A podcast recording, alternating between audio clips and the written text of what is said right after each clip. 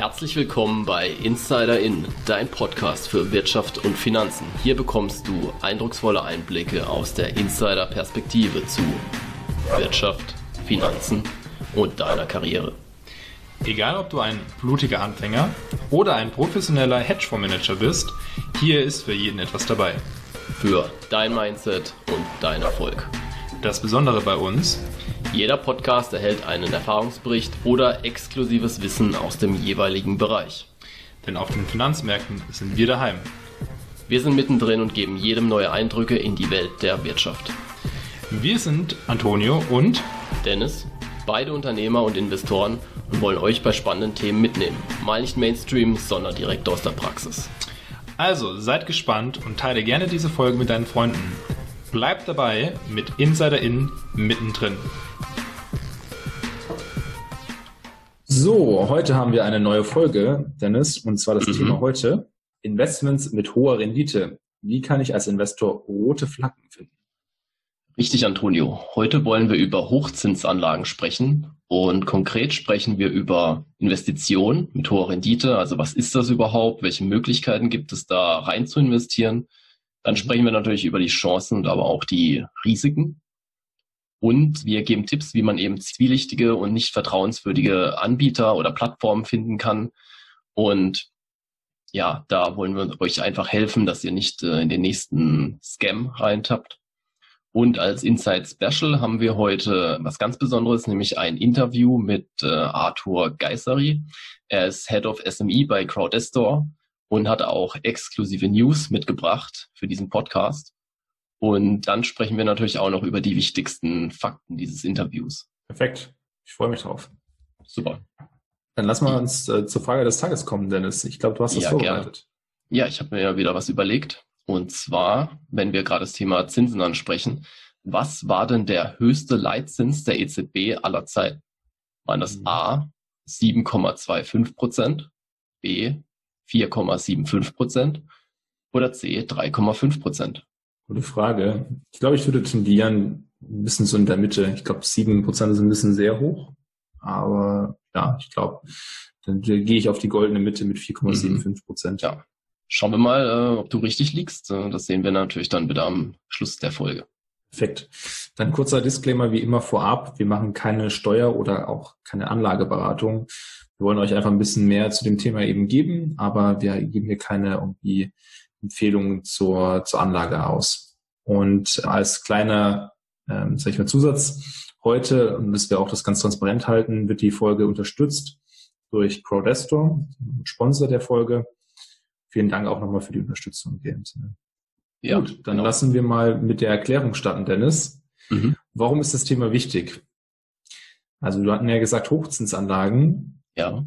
Und ich glaube, viele Leute haben noch gar kein, kein, richtiges Bild davor, was, was darin da sich verbirgt. Ich glaube, ähm, geben wir denen vielleicht am besten einen kurzen Einriss. Ähm, ich gebe mhm. mal also vielleicht wieder was, was ich darunter verstehe. Ich glaube, die mhm. Definitionen sind ja auch ein bisschen ähm, fließend. Ähm, kann ja. auch nicht direkt sagen, das ist jetzt die Hochzinsanlage. Aber mhm. wie das, wie schon vom Namen sagt, geht es ja um hohe Zinsen, die ge gegeben werden durch eine ja, verbotene Geldanlage. Das heißt zum Beispiel, du kannst ja zum Beispiel hohe Dividenden bekommen, wenn du zum Beispiel bei einer Genossenschaftsbank bist, gibt es ja die Anteile, die du kaufen kannst. Da gibt es ja auch eine hohe, ähm, sag ich mal, Ausschüttung davon. Ja. Das heißt, wir könnten ja schon sagen, das ist schon eine Art Hochzinsanlage. Aber ich glaube, im, im engeren Sinne, wenn man das uns hier anschaut, dann würde ich sagen, ist diese Hochzinsanlage eher unter den Begriff zu einzusortieren, dass eben Schuldner existieren, die eine schwächere Bonität haben und damit auch eben mehr Zinsen zahlen oder zahlen müssen. Und zum Teil, ähm, ich weiß nicht, ähm, kennt man ja auch die, die Begriffe Junk Bonds oder High mhm. Yield äh, Anleihen. Das sind so typische Hochzinsanleihen, die eben mit einem gewissen, ja auch Risiko behaftet sind, ein gewisses Ausfallrisiko, weil der Schuldner zum Beispiel das nicht mehr zurückzahlen kann und dementsprechend auch eben für dieses Risiko höhere Zinsen zahlen müssen. Genau, und da reden wir ja zum Beispiel von, ja, sagen wir mal sieben bis acht Prozent, ne, als Beispiel in der, im aktuellen Niedrigzinsniveau. So, so Coupons weisen diese Anleihen zum Beispiel aus. Genau, richtig. Und das ist, man sieht ja schon sieben, acht Prozent, wenn wir unseren Leitzins momentan angucken, ganz weit davon entfernt. Ja, ähm, ja deswegen sieht man, dass es eben auch irgendwo unsichere oder eben risikoreichere Anleihen sind. Und deswegen sind es, oder kann man auch das eben als Hochzinsanlage ja, betrachten. Mhm. Deswegen sollte man auch einfach wissen, dass diese Zinsen in einer Art Risikoprämie sind. Das sollte man, glaube ich, im Kopf haben, wenn man sich das Thema anschaut. Auf jeden Fall. Es gibt natürlich auch bei kleineren und mittleren Unternehmen, also die sogenannten SMEs, äh, falls wir diesen Begriff verwenden, mhm. höhere Zinsen. Vielleicht ganz kurz aber, SMEs zu dem Begriff. Äh, das ist Small oder auch Mid-Sized äh, Enterprises. Das heißt, in dem Sinne, der deutsche Begriff wäre KMUs, also sprich kleine mhm. und mittelständische Unternehmen, einfach für die Zuhörer, dass genau. Bescheid wissen. Ja.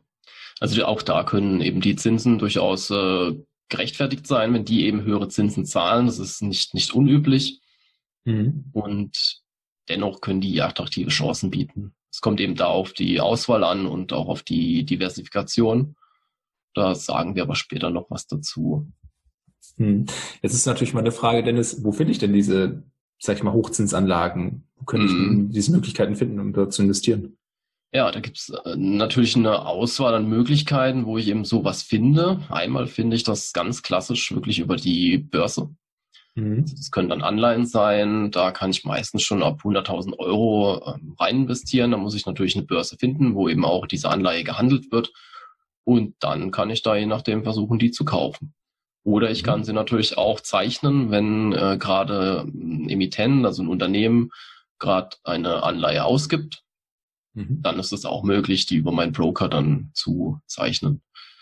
Mhm. Was gibt's noch? Ich kann auch über ETFs in solche Hochzinsanlagen investieren. Ähm, das können ETFs sein, die auf der einen Seite in wirklich High-Yield-Bonds investieren oder diese Anlagen halten. Mhm. Es gibt aber auch die Möglichkeit, zum Beispiel über REITs zu gehen. Auch diese REITs oder REITs ähm, haben teilweise auch relativ hohe Zinsen. Und äh, da kann ich auch schon mit kleineren Summen äh, investieren. Welche Möglichkeiten gibt es noch? Es gibt noch die Möglichkeit, über P2P beziehungsweise Crowd-Investing-Plattformen zu investieren. Äh, nehmen wir mal Crowdesto als Beispiel. Hier kann ich auch schon mit kleineren Summen ab 50 Euro in solche Hochzinsanlagen investieren. Okay, verstanden. Und lass uns vielleicht mal anschauen, mit welchen ja, Anlageklassen oder wenn wir diese Anlageklassen uns anschauen, was wir genau da beachten sollen. Also sprich, wo lauern dort vielleicht die Fallen? Ich glaube, das ist ja das Wichtigste mhm. für unsere Zuhörer und Zuhörerinnen, zu wissen, okay, wo kann ich denn jetzt hier diese Risiken, sage ich mal, sehen? Also sprich, ich glaube, das Interessanteste wäre zu sehen, was sind die Chancen, die damit mhm. einhergehen und was sind vielleicht die Risiken? Ja, lass uns mal mit den Chancen starten. Mhm. Also Chancen ist natürlich ganz klar, ich habe die Chance auf eine hohe Rendite von über fünf Prozent im Moment.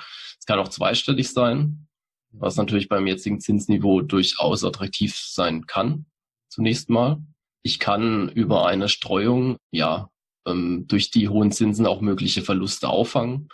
Ähm, das kann natürlich dazugehören und ich habe dann eben die Möglichkeit, das zu kompensieren und trotzdem ein, eine positive Rendite am Ende zu haben. Und äh, was man auch sagen kann, die Renditen sind natürlich deutlich über der Inflationsrate und natürlich auch über den risikolosen Marktzinsen. Also nehmen wir mal Fest- und Tagesgelder. Äh, das sind natürlich solche Zinsen äh, ja, meilenweit von entfernt. Und auf der anderen Seite habe ich natürlich auch den Erfahrungsgewinn. Ja, wenn ich in solche Anlagen investiere, nehme ich natürlich Erfahrungen mit, die mir auch ähm, in Zukunft durchaus die wertvoll sein können. Mhm. Genau kommen wir auch zu den Risiken, das sollten wir natürlich nicht vergessen. Natürlich gibt es auch hier Verlustrisiken, also wie bei vielen Anlagen äh, kann das eben bis zum Totalverlust gehen. Das sollte man sich auch immer klar machen. Mhm. Ja. Und es gibt bei einigen äh, Ausgestaltungen, da hatten wir auch im Interview mit Stefan Leupfinger ähm, viele Einblicke, durchaus undurchsichtige Vertragsgestaltungen bei dem einen oder anderen Emittenten oder Anbieter. Das sollte man sich natürlich auch mit befassen. Also welcher Plattform traue ich, äh, welchen Anlagen traue ich, habe ich da genug Informationen, sind die transparent? Ja, und was kann man ansonsten noch sagen? Es gibt auch ja teilweise sehr unflexible Anlagen. Also wenn ich jetzt in einen geschlossenen Fonds investiere, äh, auf dem grauen Kapitalmarkt, kann es sein, dass ich den gar nicht äh, verkaufen kann oder da gar nicht den so schnell losbekommen, wenn ich plötzlich Geld brauche. Und das mhm. ist natürlich auch irgendwo ein Risiko. Ja, ich glaube, das erinnert mich eigentlich ganz gut an, wenn ich mich ein bisschen zurückblicke in der Zeit, an das magische Dreieck damals, mhm. als ich das mhm. noch gelernt hatte. Das magische Dreieck.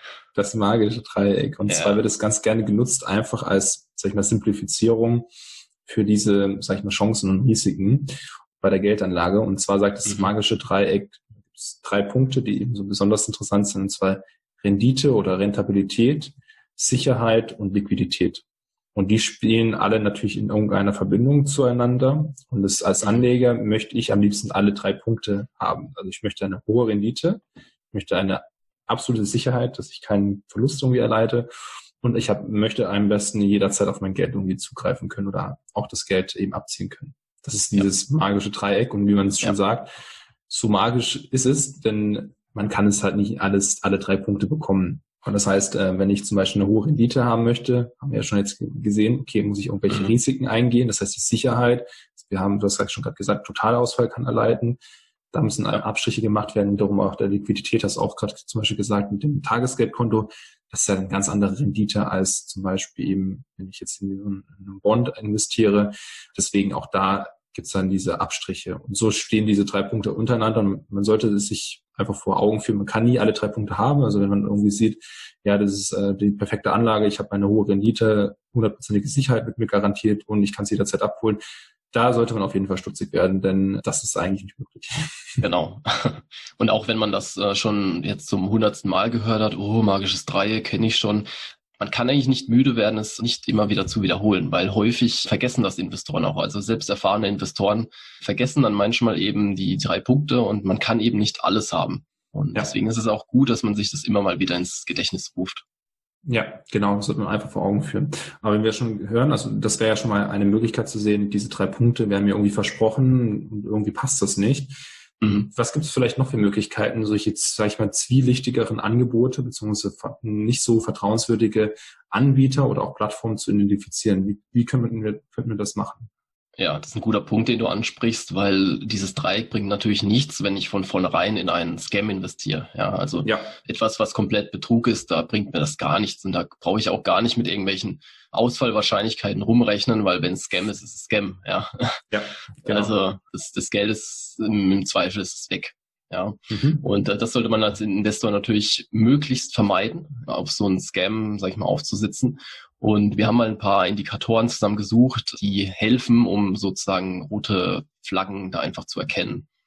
Mhm. Also Punkt eins wäre der Sitz des Anbieters.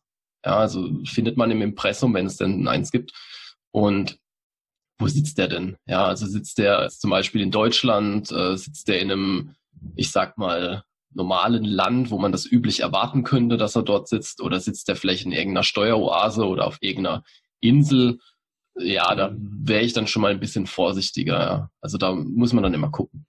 Ja. Mhm. Dann ist natürlich auch so ein Punkt das Alter des Anbieters. Also wie lang sind die auf dem Markt? Wurden die erst gegründet und kommen plötzlich mit 20 Prozent Zinsen daher? Oder gibt sie schon eine Weile? Haben die so sozusagen einen Track Record? Also haben die auch schon ähm, in der Vergangenheit bewiesen, dass sie eben verlässlich sind? Darauf sollte man achten. Mhm. Ein weiterer Punkt äh, ist relativ einfach auch zu finden. Ja, fehlt denn das Impressum? Ja, also wenn, ja. wenn kein Impressum zum Beispiel da ist oder dieses zum Beispiel seltsam anmutet, ja, also da fehlt zum Beispiel eine, eine Company-Nummer, man findet die, die Firma gar nicht. Da sollte ich, äh, sollten die Alarmglocken auf jeden Fall losgehen. Ja, definitiv. Mhm. Ja. Ein weiterer Punkt, ähm, ist die Firma denn auch in einem Handelsregister eingetragen? Ja, oder gibt es veröffentlichte Bilanzen? Darauf würde ich schauen. Ähm, weil wenn ich diese Firma gar nicht finde oder äh, ich schon sehe, dass die relativ neu ist und gar keine Veröffentlichung hat, man gar nicht weiß, äh, hat die, hat die Kohle, ja, vereinfacht gesagt. Da wäre ich schon vorsichtig. Genauso mhm. sollte man natürlich sich die Plausibilität des Geschäftsmodells angucken. Also wenn ich jetzt die zehntausendste Crowdfunding-Plattform bin in einem Land mit äh, einer Million Einwohner, weiß ich nicht, ja, ob das plausibel ist, ob das noch Sinn macht. Und dann werden da 20 Prozent Zinsen gezahlt, vielleicht in einem Land, wo das total unüblich ist. Weiß ich nicht, ob das so Sinn macht, ja, oder ich äh, finanziere da irgendwelche komischen äh, Kryptofarmen und die gibt's dann gar nicht, ja, da wäre ich vorsichtig. Ja. Ein weiterer Punkt ist also nicht nur auf Blogger hören. Also da sollte man sich auf jeden Fall mehrere Meinungen oder mehrere Quellen anschauen, weil es gibt natürlich auch äh, Blogger, die das gerne mal promoten, wo vielleicht auch die Provision attraktiv ist. Aber ja, da würde ich mir wirklich äh, angucken, ist es jetzt einfach nur promoted oder hat sich derjenige auch wirklich mal die Zahlen angeguckt, ist wirklich dahinter gestiegen oder hat einfach nur das äh, Büro äh, besucht. Ja. Ja. Mhm. Also das wäre nicht die Quelle, auf die ich mich jetzt äh, allein verlassen würde. Mhm. Ein anderer Punkt ist ähm, natürlich, man kann vieles einfach auch mit kleinen Summen antesten, weil gerade beim Antesten, wenn man sich mal registriert hat, merkt man schnell, läuft das Ganze seriös oder gibt es von, von Anfang an Probleme? Es, es macht vielleicht die Seite IT-technisch Probleme. Wie sind die Sicherheitsstandards? Deswegen würde ich da auch immer nur mit kleinen Summen vor, vorweg mal antesten, ob das Ganze überhaupt funktioniert. Ja, ist ein guter Punkt. Das machen meistens die Leute ein bisschen zu viel ja. direkt von einer von rein. Deswegen lieber auch mal mit kleinen Summen anfangen, ja. Genau, richtig. Und ein anderer Punkt ist äh, der persönliche Kontakt. Ja, also mhm. gibt es die Person wirklich? Da habe ich ja zum Beispiel auf Messen die Möglichkeit, also wenn sie denn hoffentlich wieder physisch stattfinden, mhm. einfach zu gucken, gibt es diese Anbieter dort, kann ich mit denen reden, wie ist das Auftreten von, von den Mitarbeitern? Da kann ich mir da schon zumindest mal einen ersten Eindruck verschaffen und mhm. vielleicht da mal eine Anekdote. Mhm. Ich war auf der Invest in 2019. Mhm. Da gab es zwei Stände von Crowdfunding-Plattformen. Das eine war Crowdestor mhm. und das andere war Kützal oder Quetzal, wie sie auch immer hießen. Es war ganz witzig, weil Crowdestor einen relativ schönen Stand hatte, wo sie auch ähm, Anbieter, sage ich mal, der oder Darlehensnehmer mit eingeladen haben, äh, auch wirklich mit den Leuten gesprochen haben. Es hat einen guten Eindruck gemacht. Und äh, dann ist man weitergegangen und irgendwo versteckt in der Ecke war dann dieser kleine Stand von Kützal, ja, wo dann zwei etwas verwahrlost anmutende Herren standen und man dann irgendwie versucht hat zu sagen, hey, wir bieten hier 20 Prozent und so weiter, ganz, ganz toll. Mhm. Und ja, was ist das Ende vom Lied? Äh, es hat sich herausgestellt, dass äh, Kützal Scam ist mhm. und bei Crowdestor, auch wenn es manche nicht wahrhaben wollen, ist es tatsächlich so, dass es echte Firma ist, ja, mit echten Mitarbeitern, die auch wirklich echte Projekte haben. Genau. Das ist, glaube ich, ein guter, guter Hinweis, einfach auch sich da ein Bild zu machen und sich auch ein bisschen auf seine Meinung oder seine Intuition dann zu hören und zu sagen, hey, irgendwie stimmt hier was nicht. Aber auch genau. generell sind das Indikatoren. Also es kann natürlich sein, dass ein Impressum existiert. Man denkt, ach cool, da ist irgendwas vielleicht in der Schweiz, sieht sehr seriös aus, aber wenn man dann theoretisch auch mal vor Ort hingehen würde, dann gibt es vielleicht diese Firma gar nicht. Also deswegen sind es einfach nur Indikatoren. Man sollte stutzig werden, wenn eins auffällt. Ähm, genau. Genau, richtig. Also es gibt auch so eine, so eine rote Liste, ich glaube von Finanztest ist es, da kann man dann auch je nachdem gucken, ob man den Anbieter dort findet. Und wenn er da drauf ist, dann auf jeden Fall Finger weg. Ja, definitiv. Dann haben wir jetzt schon mal herausgefunden, was solche Red Flags sind, also so roten Flaggen. Lass uns mal zu unserem Inside Special kommen. Ich glaube, mhm. das ist sehr besonders heute, denn ja. wir hatten ein Interview geführt mit Arthur Gaisari, mhm. dem Head of SME bei Crowdestor beziehungsweise Dennis, du hattest es geführt, das heißt, du kannst mhm. uns da gleich viel, viel mehr dazu erzählen. Das Besondere ja. bei dem Interview ist, dass wir das ja geführt haben auf Englisch und auch in einer, ja, sag ich mal, ein bisschen länger, deswegen passt das ganze Interview nicht rein in diese Folge heute. Mhm. Aber nichtsdestotrotz geben wir euch die Möglichkeit, auch die nochmal anzuhören. Da wird Dennis gleich dazu noch was sagen. Aber lass uns gerne mal mit dem, mit dem Interview dann starten. Ich glaube, wir werden es so machen, dass wir die Fragen einmal durchgehen und genau. genau. einfach so die wichtigsten Fakten genau. Genau, wir können dann eben analysieren, was äh, waren die Antworten von Arthur, was äh, ist wirklich interessant auch für interessierte Anleger oder bestehende Investoren und ich kann schon so viel verraten. Also er hat wirklich auch äh, inklusive Einblicke gegeben und wie du schon erwähnt hast, äh, wir werden auch das komplette Interview nochmal auf Englisch äh, veröffentlichen für alle, die eben auch gerne mal in englischer Sprache unseren Podcast hören möchten. Dann lass uns gerne mal starten. Vielleicht noch mal kurz als Recap, die, mhm. was genau macht Crowdestor? Crowdestor hilft eben Unternehmen, also kleinere, mittlere Unternehmen, sogenannte SMEs, einen Kredit zu beantragen. Und eben, das ist dieses typische Crowdfunding. Ich glaube, beginnen wir mal mit der ersten Frage, Dennis. Was ja. ist denn das Besondere an Crowdestor? Mhm. Crowdestor ist, ja, man kann schon sagen, eine recht beliebte und wachsende europäische Investmentplattform mhm. und bietet eben ja, Crowd-Investing-Projekte. Also das kann von Immobilien bis eben zu SMEs äh, sein. Mhm. Und ja, da bieten sie eben dann auch die Chance, dass man da relativ hohe Renditen einfahren kann. Und ich glaube auch wegen den Renditen und auch, weil sie vieles, sage ich mal, anders machen als die Konkurrenz und weil es so eine Plattform mit diesem Geschäftsmodell eigentlich nicht so wirklich gibt, ist es sehr interessant für Anleger und deswegen sind sie auch so, so beliebt, habe ich zumindest den, den persönlichen Eindruck. Ich glaube auch, was besonders ist, dass die ja auch irgendwie Audits durchführen oder mit mithelfen, wenn ich das richtig gesehen hatte. Genau, also man, mhm. man ist ja natürlich sehr in den Projekten mit drin. Also teilweise ja hat man da auch ähm, eigene äh, Gesellschaften und behandelt da zum Beispiel Immobilienprojekte, aber man ist dann auch wirklich auch bei den Darlehensnehmern vor Ort und guckt sich das auch teilweise wirklich an, geht da tiefer mit rein. Mhm. Und man will natürlich dann trotzdem auch eine gewisse Transparenz bieten. Also man will, will sich zum Beispiel natürlich auch prüfen lassen von der WP-Gesellschaft. Äh, man will Abschlüsse auch immer transparent darstellen, veröffentlichen, prüfen lassen. Ja, das ist, ist zumindest auf jeden Fall ein positives Zeichen, ja. Ja, okay, perfekt. WP für alle Leute ist, sind Wirtschaftsprüfer.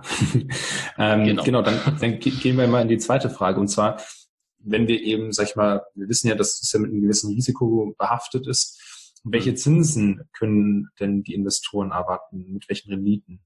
Ja, also aktuell sind es äh, so zwischen 12 und ja, bis zu 30 Prozent sogar. Das ist schon ziemlich hoch. Und äh, ja. warum, warum sind die Zinsen so hoch? Also wir wissen klar Risiko. Was ist genau der Grund? Gibt es andere Gründe dahinter? Mhm. Ja, das beschreibt Arthur auch sehr gut und ausführlich im Interview. Wichtig ist es zu verstehen, dass es eben eine entsprechende Risikoprämie gibt. Mhm. Also Crowdestor berechnet auch statistisch eben die möglichen Ausfälle und auf Basis dessen werden auch die Zinsen festgelegt. Das Ziel ist nämlich, bei einem diversifizierten Portfolio soll ja eine positive Rendite erreicht werden.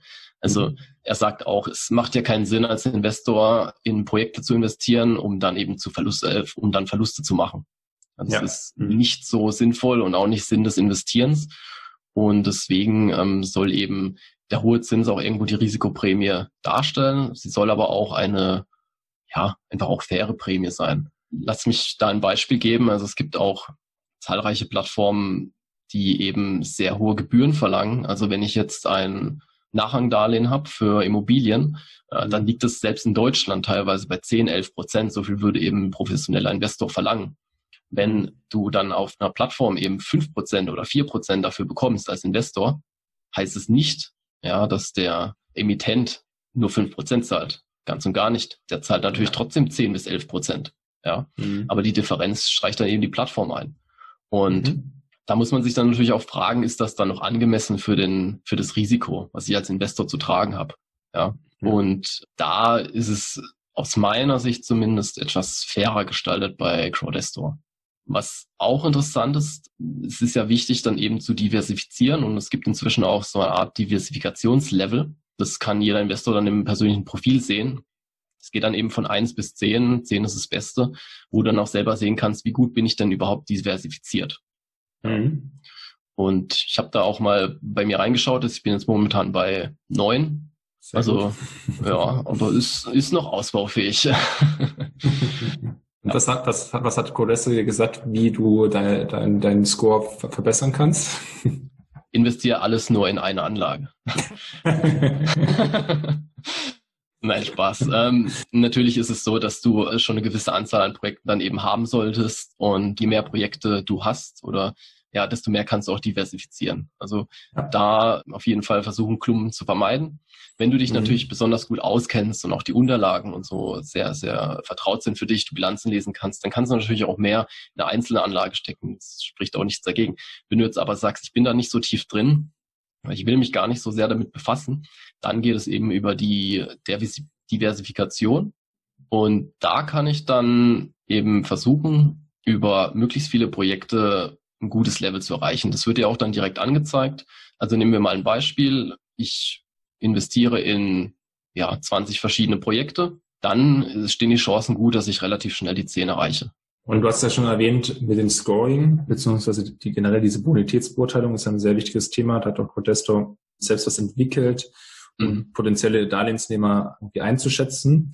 Was macht das Scoring denn so besonders? Ja, es ist zum einen schnell und automatisiert und es werden wohl auch mehrere Kreditagenturen da eingebunden. Mhm. Das heißt, man holt sich sehr viele Daten, wo das System eben sehr schnell dann auch wirklich ein Scoring ausgibt. Dann wird auch natürlich eine Auswahlwahrscheinlichkeit berechnet. Also die, die ECL, da kommen wir aber noch dazu. Mhm. Und was man auch sieht, ist, ähm, es gibt einen Punkt, der eben zeigt, was kann man verbessern.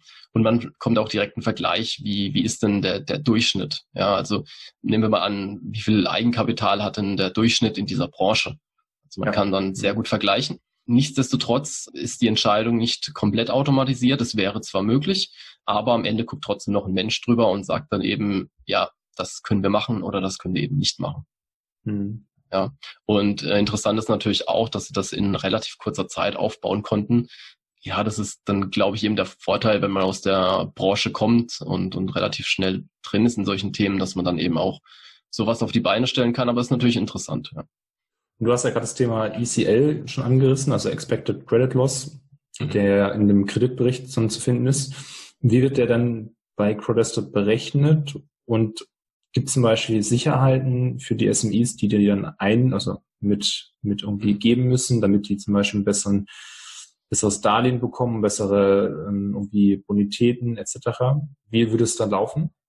Ja, also diese erwarteten Kreditverluste, die werden eben auf ja, statistischen Grundlagen berechnet in einem diversifizierten Portfolio. Also wenn ich eben diversifiziert aufgestellt bin, ähm, wie viel Wahrscheinlichkeit habe ich denn, dass eben so ein, so ein Kredit ausfällt und wie hoch sind dann auch wirklich die Verluste?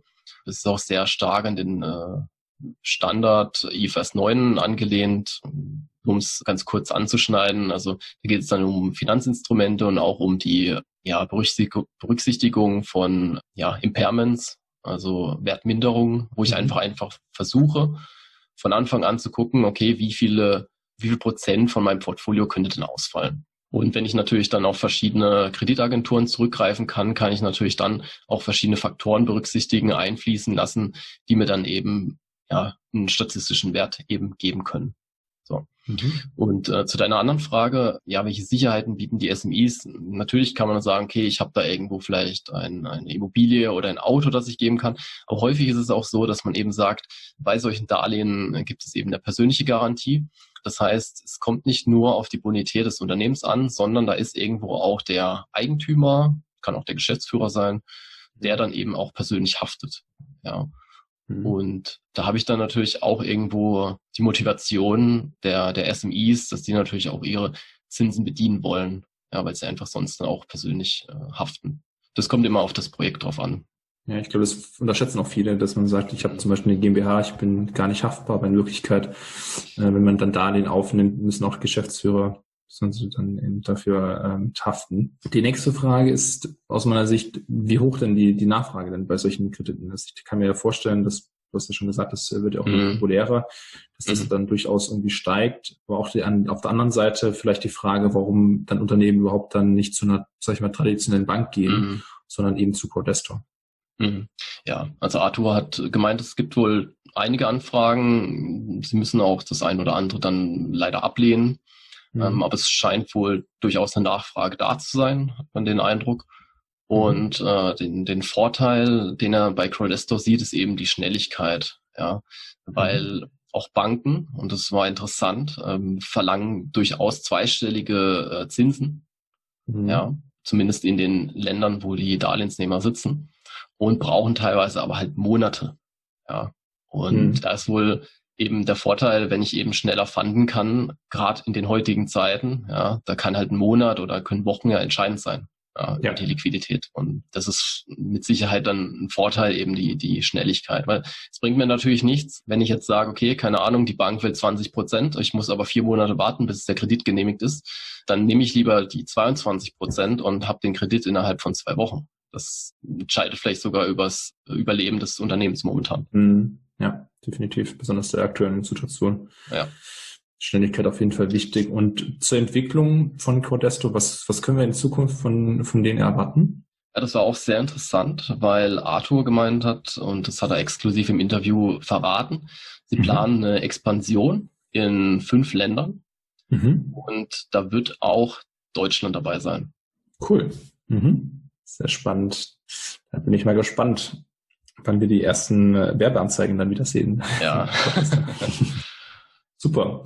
Nee, ich glaube, das war, waren ja die, die Fragen von unserem Interview. Ich glaube, du hast einen sehr, sehr guten Einblick bekommen. Du konntest auch ein bisschen den, den Rat von uns auch befolgen und sagen, hey, mach dir eine persönliche Meinung von ja. solchen Plattformen, von diesen Anbietern. Und ich glaube, wenn wir es zusammenfassen, war das, glaube ich, ein sehr, sehr guter, sehr, sehr gute Einsicht. Einfach mal ja. ins Geschehen rein von Crowdestor. Und wir haben auch jetzt dann einfach mitbekommen, wir können jetzt auch sagen, was sind jetzt Hochzinsanlagen? Also wenn wir mhm. das Ganze mal zusammenfassen von der Folge, wissen jetzt, okay, die Anleger, was das bedeutet das denn auch, wenn wir höhere Zinsen bekommen? Es ist ja immer sehr, sehr abstrakt, irgendwie höheres Risiko, ja. aber was genau bedeutet das Risiko? Ich glaube, das haben wir sehr gut auch aufgegriffen. Mhm. Ähm, das verstehen wir jetzt einfach besser. Auch dieses, sag ich mal, Spiel zwischen Chance und Risiko, das schöne magische Dreieck haben wir kennengelernt. Genau, ja. Und aber auch jetzt mit diesem Interview, ich glaube, auch einen sehr, sehr interessanten Einblick mal zu bekommen, wie solche Plattformen funktionieren zum Beispiel.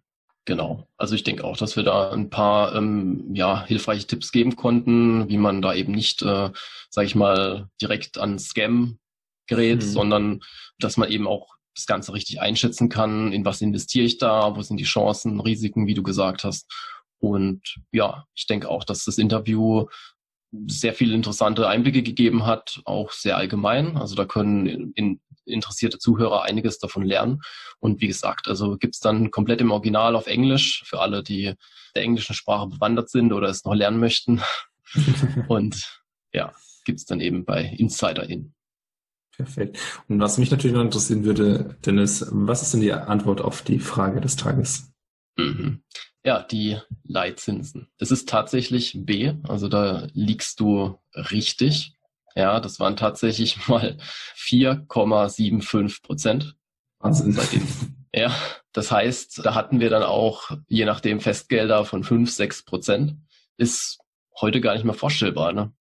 Ja, das kann ich mir gar nicht, also wenn man wirklich mal überlegt, und das schon seit zehn Jahren eigentlich, dass ja. man einfach Tagesgelder hat, die einfach, ja, wenn man Glück hat, auf ein Prozent kamen damals, vor zehn Jahren ja. vielleicht, und jetzt, dass es dann damals wirklich Festgelder gab mit sechs Prozent, das ist schon Wahnsinn.